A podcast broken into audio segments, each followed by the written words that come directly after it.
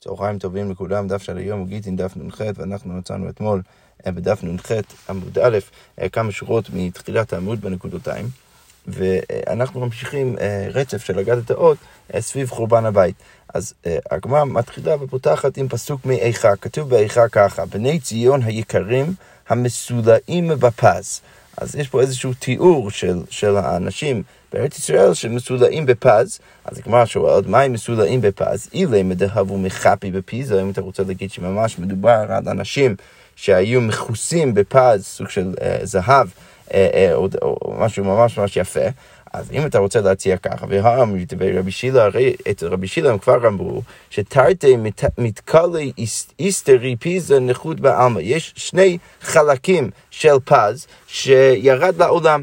אחד הברומי, אחד חצי מזה הגיע לרומא, ואחד בכולי עלמא. עכשיו, אם כל שאר הפז צריך להתחלק בכל העולם כולו, אז אין סיכוי שבאמת רק בארץ ישראל כל, כל אחד ואחד אה, אה, אה, מסתובב ומכוסה בפז. כמו אומרת, אלה שהיו מגנים את הפז ביופיין. מה צריך להגיד? צריך להגיד שהפשט הוא שהנשים בארץ ישראל היו כל כך, כך יפות, שהן היו אפילו הן הם, הם מגנים את הפז ביופיין, זה, זה, זה, זה, זה היה, הם, הם היו הרבה יותר יפות מאשר הפז עצמו. אז הגמרא מספרת על זה, יש סיפור, מעיקר החשיבי דרומאי הבו נקטי ביליונה דגושפנקה. בהתחלה, האנשים החשובים ברומא היו לוקחים את הצורה של, של הנשים מארץ ישראל, והיו שמים את הצורה הזאת על הגושפנקה שלהם, על החותם של הטבעת, ומשם שארסאיו, ואז הם היו מסתכלים על הצורה הזו כשהיו הם מקיימים יחסי אישות עם נשותיהן. אבל מכאן ואילך, אחרי שהם באמת ניצחו את היהודים, אז לא רק שעשו את זה, אלא אפילו מייטו בני ישראל ועשו בקרי דפורי, הם הביאו יהודים ממש, ושמו אותם וקשרו אותם הם, ליד המיטה שלהם, כדי שהם יוכלו לשמש עם נשותיהם ולהסתכל על היהודים. ומשם שעכשיו את הדבר הזה הם עשו לא רק עם אנשים, אלא גם כן עם גברים. אז כמו מספר את הסיפור הבא, אמר לאחד לחברי, הו, היכא כתיב, אז זה שאנחנו נענשנו בעונש כזה כזה אה, אה, אה, חמור. ו- ומזלזל ו- ומבזה, אז איפה זה כתוב בכלל בתורה שיהיה דבר כזה?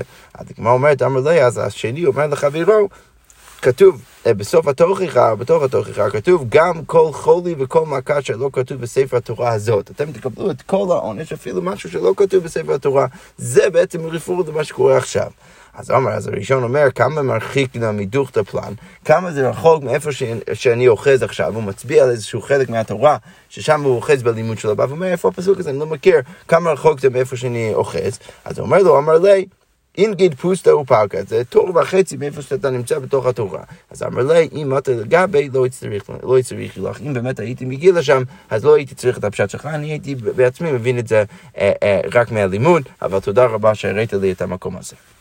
אוקיי, אמר רב יהודה, אמר שמואל, משום רבן שמעון גמליאל, מהי דכתיב, מה הפשט בפסוק, איני עוללה נפשי מכל בנות עירי, פסוק גם כן מאיכה, אה, שה, שה, שהעיניים הם מלאים עם כאב מכל בנות עירי. אז הגמרא מספר את הסיפור הבא, 400 בתי כנסיות היו בכרך ביתר, היו 400 אה, בתי כנסת בתוך ביתר, ובכל אחת ואחת היו, אה, אה, סליחה, בכל אחת ואחת היו בה ארבע מאות מלמדי תינוקות, וכל אחד ואחד היו לפניו ארבע מאות תינוקות של בית רבן, אז היו מלא מלא מלא מורים, מלא תלמידים, מלא בתי כנסיות.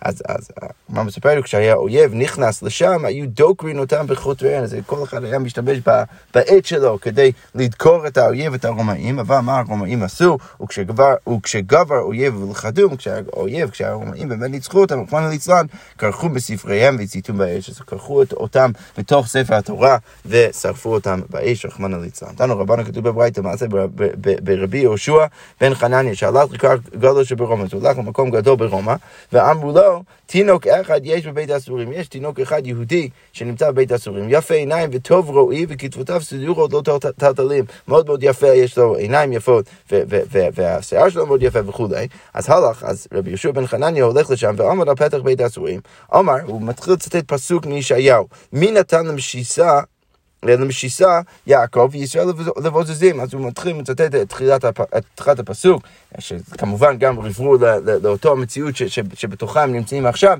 מי זה שנתן אותנו, את יעקב וישראל, לכל מיני מצבים מאוד קשים, אז אנא אותו תינוק ואומר, אז אותו תינוק, הנביא אמר, הלא השם זו חטאנו לו, ולא אבו בדרכיו, לא, ולא אהבו בדרכיו הלוך ולא שמו בתורתו. זה הקדוש ברוך הוא שעשה את זה בגלל שאנחנו לא הקשבנו לכל התורה שלו. עכשיו, מה רבי יהושע בן חנני רואה שהתינוק הזה יודע איך לצטט את החלק הבא של הפסוק. כנראה שיש פה באמת אה, בן אדם מאוד מיוחד.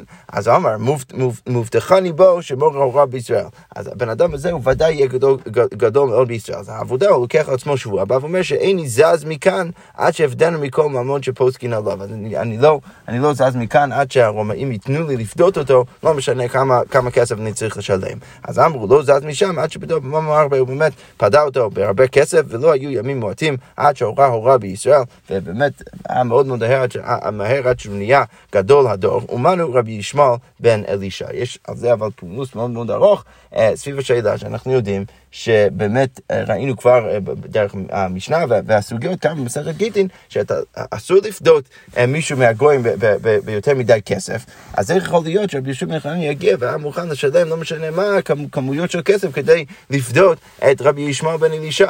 אז התוספות לפני כמה כמה דפים, אז הם מטפלים בשאלה הזאת, והם בעצם אומרים שאולי יכול להיות שיש איזה תירוץ ברגע שמדובר על חכם מופלג, אם מדובר על חכם גדול שיכול להיות באמת גדול, גדול הדור, אז אולי באמת בגלל זה אפשר לפתות אותו, לא משנה כמה כסף, שזה באמת היה פולמוס ארוך בין הראש והמהר"ם מרוטנבורג, כשהמהר"ם מרוטנבורג לקחו אותו בשבי, אז כל היהודים רצו גם, גם, גם אותו לפדות, והראש טען שבאמת אפשר לפתות אותו, בדיוק כמו כל שאר הגדולי הדור שמתוארים שם בתוספות ובגמרא, אבל המהר"ם באמת לא הסכים לזה, זו סוגיה מאוד מאוד מעניינת, אבל איך שלא יהיה, אנחנו רואים שכאן רבי אה, יהושע בן חנניה באמת החליט שזה מן הראוי לעשות את זה, ובגלל זה הוא פדה אותו, ובאמת יצא אה, שהילד הקטן הזה הפך להיות רבי ישמעאל בן אלישע. אז הגמרא מספרת, אמר רב יהודה, אמר רב, מעשה בבנו ובביתו של רבי ישמעאל בן אלישע, שנשבו לשני אדונים. אז כל אחד מהילדים של רבי ישמעאל בן אלישע נשבע לאחד מה, לאדון אחר. אז לימים נזדווגו שני במקום אחד. שני האדונים רואים זה את זה. זה אומר, יש לי עבד שאין כיופיו בכל העולם, וזה אומר, יש לי שפחה שאין בכל העולם כולו כיופייה. יש לי עבד מאוד יפה, יש לי שפחה מאוד יפה, מה נעשה? אמרו בואו ונישאם זה לזה, בואו נשים אותם ביחד, ונחלק בוולדות, וכל אחד ייקח אחד מה... כל, כל אחד ייקח חצי מה, מהוולדות, מהילדים שיצא מזה. אז הכניסו לחדר, זה ישב בקרן זווית זה, וזו ישבה בקרן זווית זה. אז כל אחד לא רוצה להיות עם השני. זה אומר, אני כהן, בן כהנים, עשה שפחה, אני בן אדם מאוד מכובד, מה, אתה... הם רוצים ממני באמת שאני אתחתן עם שפחה? וזאת אומרת, אני כהנת בת כהנים גדולים. מה? אסע לעבד, מה אני, אני אנסה לעבד, מה אני אתחתן עם עבד? ובכו כל הלילה, וכל הלילה בכו. ואז מה קרה? כיוון של עמוד השחר, הכירו זה את זה, עכשיו מורים זה את זה, מורים שבאמת אחים ונפלו זה על זה, וגאו בבכייה עד שיצא נשמתם, עד שבאמת נפטרו, ועליהם כונן ירמיה, וזה הרפרוף בפסוק של ירמיהו, על אלה אני בוכייה, איני איני אה, יורדה מים. אמר ריש לקיש, ריש לקיש בא ואומר, מה זה באישה אחת וצופנת בת פניאל שמה? צופנת, למה? שהכל צופין ביופייה הייתה מאוד מאוד יפה. בת פניאל, ביתו של כהן גדול ששימש לפני ולפנים. פניאל, הבן אדם שהיה אה, בפנים יחד עם הקדוש ברוך הוא, אז היא, היא ביתו של אותו בן אדם, ולכן היא הייתה מאוד מאוד יפה, וגם כן ביתו של כהן הגדול. אוקיי. עכשיו, הגמרא אה, מספרת שנתעלל בה שבי כל הלילה. אז ההוא שלקח אותה בשבי, אז הוא באמת, רחמנא ליצלן, אנס אותה כל הלילה. למחר הלבישה שבעה חלוקים והוציאה למוכר, הוא מוציא אותה לשוק, רוצה למכור אותה. בא אדם אחד שהיה מכור ביותר, אמר לו, ראיני את יופייה, אני רוצה לראות כמה היא יפה. אמר לו, ריקה, אם אתה, אם אתה רוצה לי כך כך, שאין כיופייה בכל העולם כולו, תסמוך עליי, היא הכי יפה בעולם, אתה לא צריך אפילו לראות. אז אמר לו, אף על פי כן, אני רוצה לראות, הפשיטה שישה חלוקים, אז הוא, באמת האדון מוריד שבעה מהשבעה, שישה מהשבעה חלוקים, ושביעי קרעתו ונתפלשה באפר. אז, ואת השביעי היא ירדה בעצמה, ואז היא התחילה לגלגל את הגוף שלה בתוך האפר. אז אמר לפניו, ריבונו של עולם, אם עלינו לא חסת על קדושת שמך, למה לא תחוס? על קדושת שמך הגדול, למה לא תחוס? למה אתה לא חס לפחות על שמך הגדול, אתה האלוהים שלנו.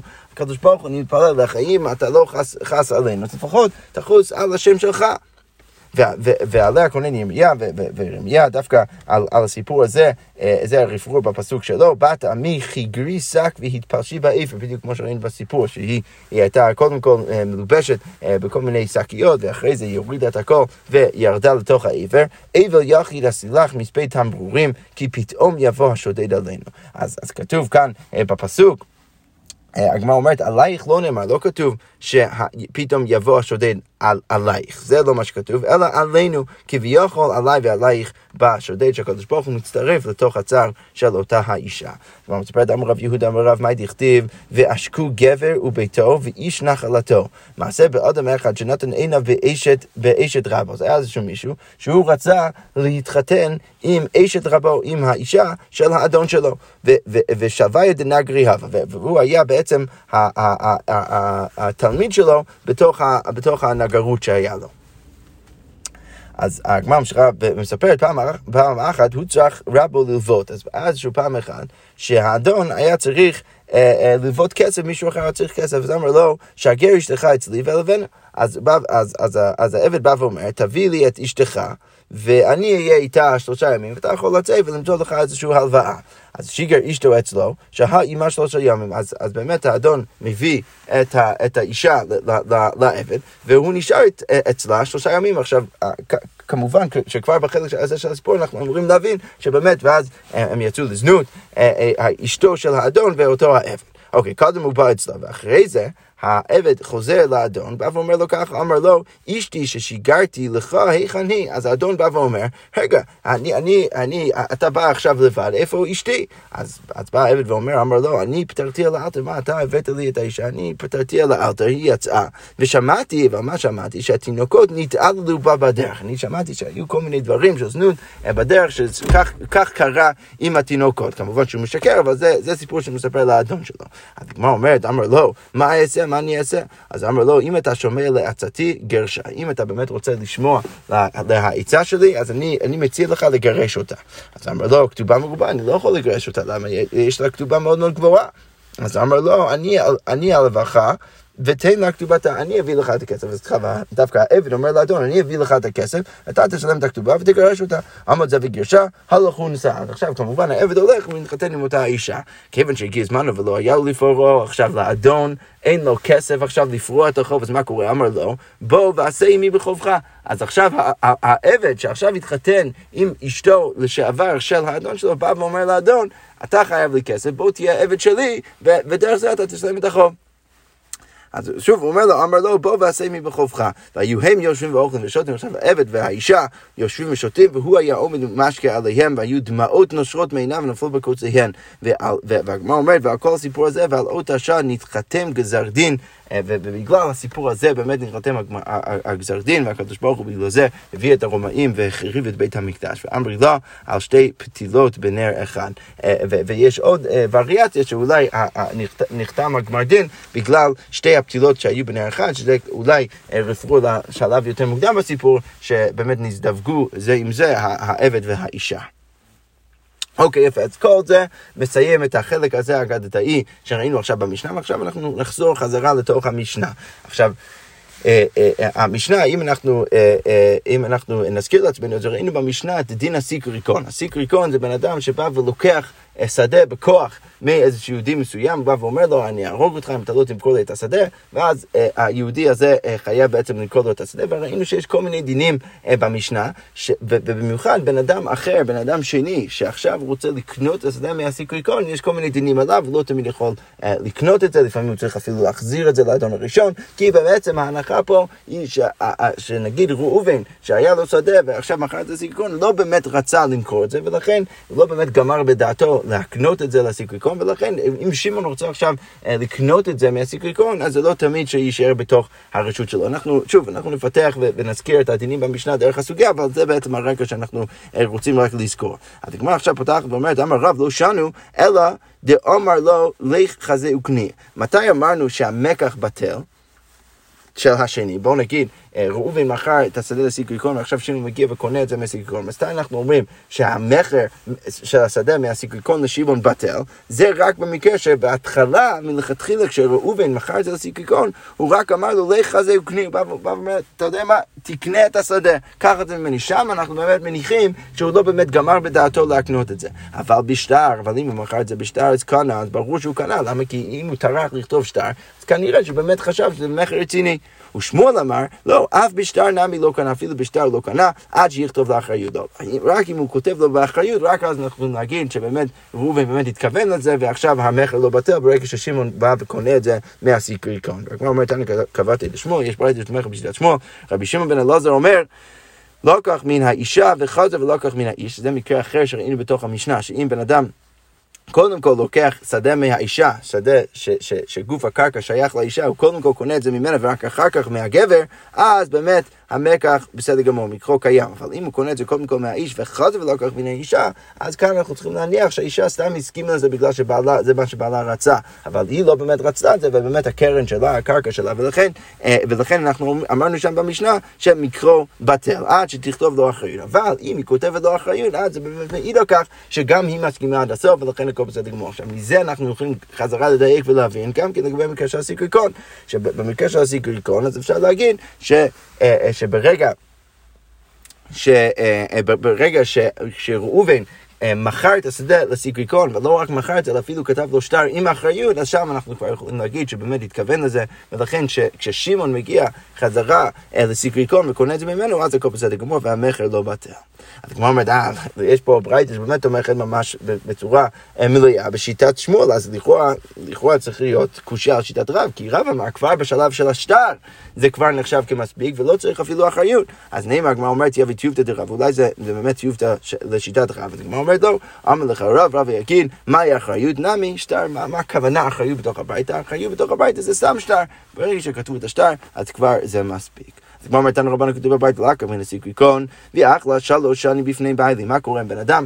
אה, נגיד, אה, שוב, מה המקרה הקלאסי? ראובן מוכר שדה לסיקריקון, שמעון מוכר, אה, קונה את השדה מהסיקריקון. עכשיו השדה ברשות שמעון, והוא לוקח את זה מהסיקריקון, ואכלה שלוש שנים בפני בעלים, ובאמת ישב על השדה, שלוש שנים אנחנו יודעים מה ההלכה מפרק חזקת הבתים ובמסכת בבא בתרא. ההלכה היא שברגע שבן אדם יושב על שדה שלוש שנים, אז כבר הוא קנה את השדה. אז אפילו אם, אם, אם, אם, אם המוכר יבוא ויגיד, היי, אתה בעצם לא קנית את השדה, אתה גנבת את זה ממני, כל עוד, אפילו אם הקונה, אפילו אם עכשיו ההוא שיושב על השדה לא יכול, לא יכול עכשיו להוציא שטר או משהו שמעיד על כך שבאמת קנה את זה, עדיין השדה נשאר ברשותו כי הוא ישב שם עכשיו שלוש שנים. אז זה באמת מה שקרה. שמעון ישב עכשיו על השדה שלוש שנים.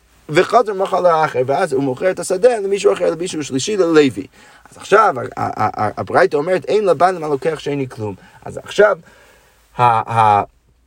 הביילים הראשונים, ראובן לא יכול ללכת ללוי ולהגיד שום דבר. עכשיו, מה לכאורה בתיאוריה הוא יכול להגיד? עכשיו, בואו רק נזכיר לעצמנו עוד דין שראינו במשנה. ראינו בסוף המשנה, שהמשנה בעצם אמרה שבסוף הדין הוא שבאמת שמעון יכול לקנות את השדה מהסיקריקון. אדם, כל בן אדם שרוצה יכול לבוא ולקנות את השדה מהסיקריקון, הוא רק צריך להביא רבע מהכסף חזרה מהערך של הקרקע, אנחנו נראה תכף אה, בגמרא שיש בזה מחלוקת, איך בדיוק לחשב את זה, אבל איך שלא יהיה, הוא צריך להביא רבע מהערך של הקרקע חזרה לביילים הראשונים. עכשיו, אז, אז לכאורה ראובן יכול אולי להגיד שזה מאוד יפה שאתה יושב על השדה שמעון, אבל אתה לא, אתה, אתה לא הבאת לי את הרבע של הכסף. אז עכשיו כאן הברייתא באה ואומרת שאם שמעון מכר את השדה ללוי, אז כבר הביילים לא יכולים להגיד ללוי שום דבר. ראובן לא יכול להגיד ללוי, הנה זה מאוד יפה שקנית את זה משמעון, אבל אתה חייב לי לפחות רבע מהקרקע, זה הוא לא יכול לבוא ולטעון מלוי. אז כמו אומרת, מה בדיוק המקרה? היכי דמי, איזה קטעין ואמר מנוח זבנה, אפילו ראשון נמי. אז כמו אומרת, רגע, אם באמת לוי בא וטוען, מה, מה אתה טוען ממני כלום? הרי כבר שימו לך את הרבע. אז כמו אומרת, אם באמת הוא טוען ככה, אז הדין אמור להיות אותו דבר גם כן במקרה של שמעון. למה, למה אנחנו אומרים שדווקא אצל, אצל לוי ראובן לא יכול לטעון שום דבר? הרי לכאורה ראובן לא יכול לטעון שום דבר משמעון, כי גם אם שמעון יגיד לו שהוא שילם לו את הרבע כסף, הוא כבר יושב על, ה, על, על השדה שלוש שנים, וברור שאין לראובן שום טענה. ולכן הגמרא אומרת, זה לא, זה לא יכול להיות, זה לא יכול להיות מקרה. אז אלא מה אולי מקרה?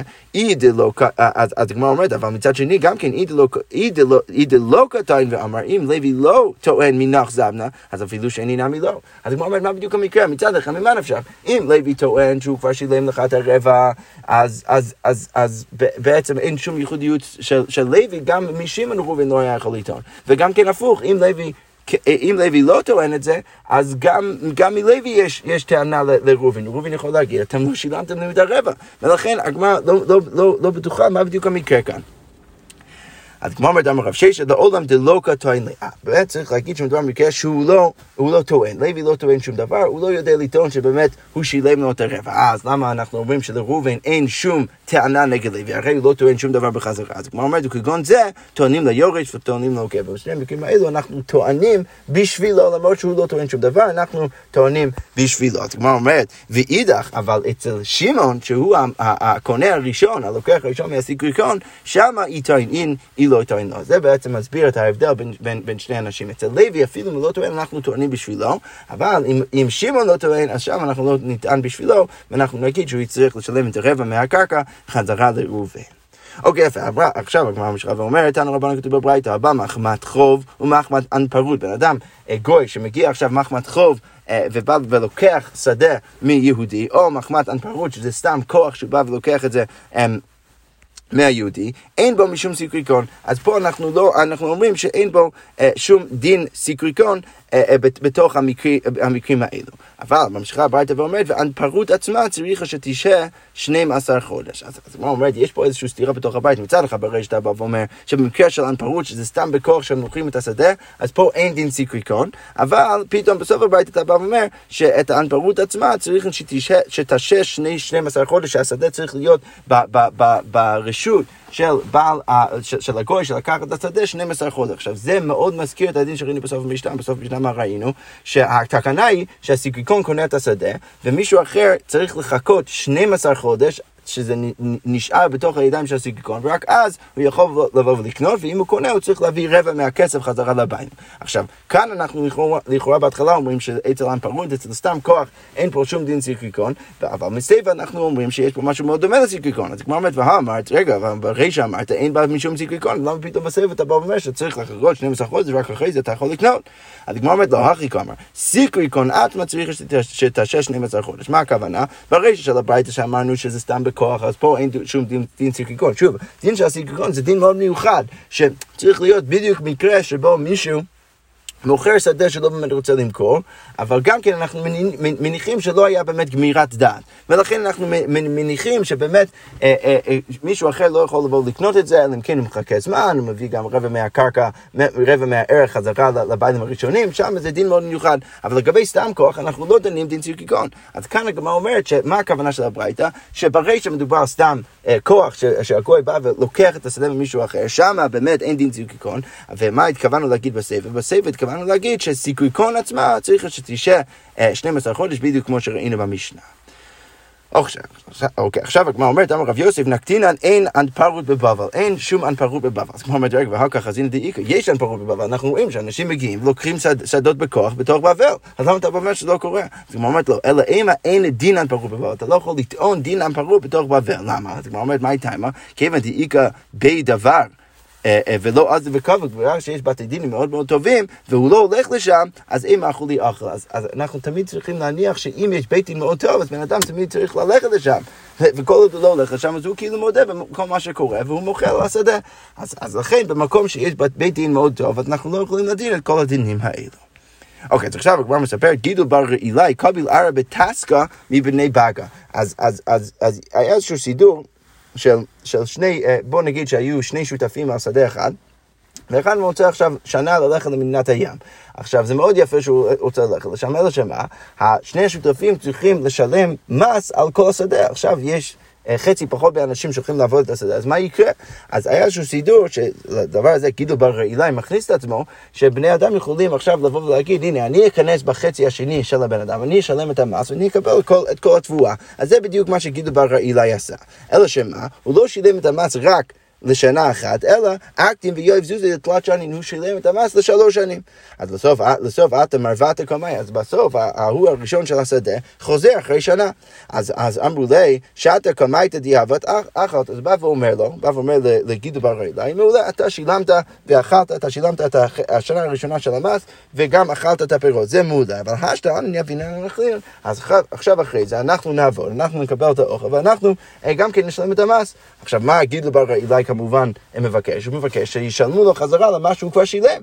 אבל הוא בא ואומר, אתה שילמת, שילמת, זהו, אנחנו לא יכולים לעשות שום דבר. הגמרא אומרת, אתא לקמיה דרב פפא גידול, רב פפא, סבר למכתב ליה טירפא אבני באגא. אז הוא חשב לכתוב שטר שבאמת מעיד על כך שהאנשים של השדה חייבים לגידול בר את הכסף חזרה.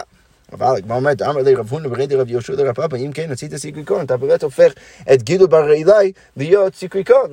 מה זה סיקריקון באמת? סיקריקון זה בן אדם שבא ועושה משהו בכוח, ואז בסוף אנחנו צריכים להתחשב בדבר הזה. עכשיו, עכשיו, גידו בר אלי, אף אחד לא באמת ביקש ממנו לשלם את המס שלוש שנים הלאה, והוא עשה את זה בעצמו. עכשיו אתה פתאום אומר שהוא עשה, בגלל שהוא עשה את זה בעצמו, עכשיו צריך לשלם לו חזרה? ברור שלא. אז, אז, אז הגמרא אומרת, אלא רב הונא ברידי רב יהושע, הניח מעותיו בקרן הצבי, הוא הוציא את הכסף שלו בלי לשאול אף אחד, ולכן הוא באמת מאבד את הכסף, ואין לו שום טענה.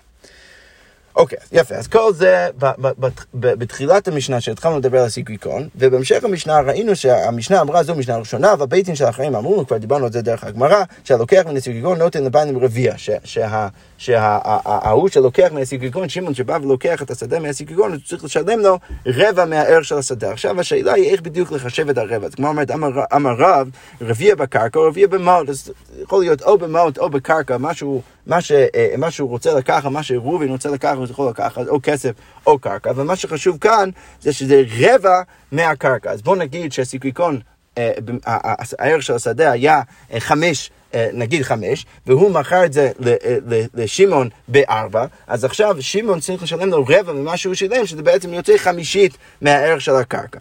ושמואל אמר, רביע בקרקע שאין שליש במאות, אז לא, הוא צריך לשלם דווקא רבע של, ה, של הקרקע, שזה יוצא שליש במה שהוא שילם. אז שמואל מניח שהמציאות הוא שאם נגיד השדה שווה ארבע, אז הסיקריקון ימכור את זה לשמעון בשלוש, ועכשיו שמעון צריך לשלם רבע מהקרקע, שזה ארבע, שזה בעצם יוצא שליש ממה שהוא שילם בהתחלה. אז יש פה איזושהי מחלוקת בין מה המציאות, מה, מה בעצם הפער בין הערך של השדה והמכר והמחיר. של הסיקריקון, שאת זה צריך עכשיו להשלים ולשלם חזרה לראובן. אז הגמרא אומרת, מה המחלוקת ביניהם? אז מר סבא נכי ריבה זבין, מר סבא נכי חומשה זבין. אז שמואל יגיד שהוא באמת אה, אה, מוכר את זה פחות חומש, ולכן את החומש הזה הוא צריך לשלם, שזה רבע ממה שהוא שילם, הוא צריך לשלם חזרה לראובן, ורב יגיד, לא, זה דווקא אה, פחות, אה, פחות, אה, אה, סליחה, ושמואל יגיד ש, שהוא מוכר את זה פחות רבע מהקרקע, ולכן זה יוצא שליש ממה שהוא שילם, והוא צריך את זה לשלם חזרה לראובן. כלומר, אומרת, מי טבעי לכאורה קושייה מהברייתא, כתוב בברייתא זו משנה ראשונה.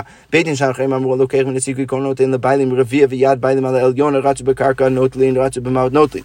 אוקיי, יפה. אימתי?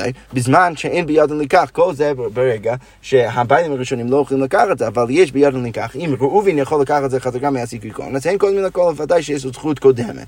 ממשיכה הגמרא ואומרת, רבי יהושי בית דין ונמנו, שאם שעתה בפני סיקריקון 12 חודש, כל הקודם לקח זכה, זה מה שראינו גם כן בסוף המשנה, אבל נותן לבעלים רביע בקרקע או רביע במעות, שצריך לשלם לו רביע בקרקע, רביע במעות, לכאורה משמע בדיוק כמו שיטת רב, כמו שאמרנו למעלה, שצריך להיות רבע מהקרקע, ושזה בעצם רבע ממה שהוא משלם חמישית מה, מהערך של הקרקע, וזה בדיוק איך שניסח את זה רב, לכאורה משמע שיש פה ברייתא שתומך בשיטת רב. אז הגמרא אומרת לא, זה לא בהכרח נכון, כי מה אפשר להגיד? אמר רב אשי, כי תניא ההיא לאחר שבאו מעות לידו. אז מתי מדובר על הרבע? מדובר על אחרי שהגיעו המעות לידו. שמה הכוונה? הסיקריקון אפשר לפרש את זה כמו שמואל הסוגיקון, מכר את זה בשלוש, למרות שזה באמת שווה ארבע, וכשהתכוונו לרבע, אז התכוונו לא לרבע ממה שהוא משלם, אלא רבע של הערך של הקרקע עצמה, שזה בדיוק מה שהוא משלם חזרה אה, לראובן, ולכן אפשר להגיד שהברייתא גם כן אה, אה, מסתדרת עם שיטת שמואל, ואין פה בהכרח חושייה על שיטת שמואל. יפה, אנחנו נעצור כאן, נמשיך בעזרת השם עם המשך הסוגיות. שקוייך.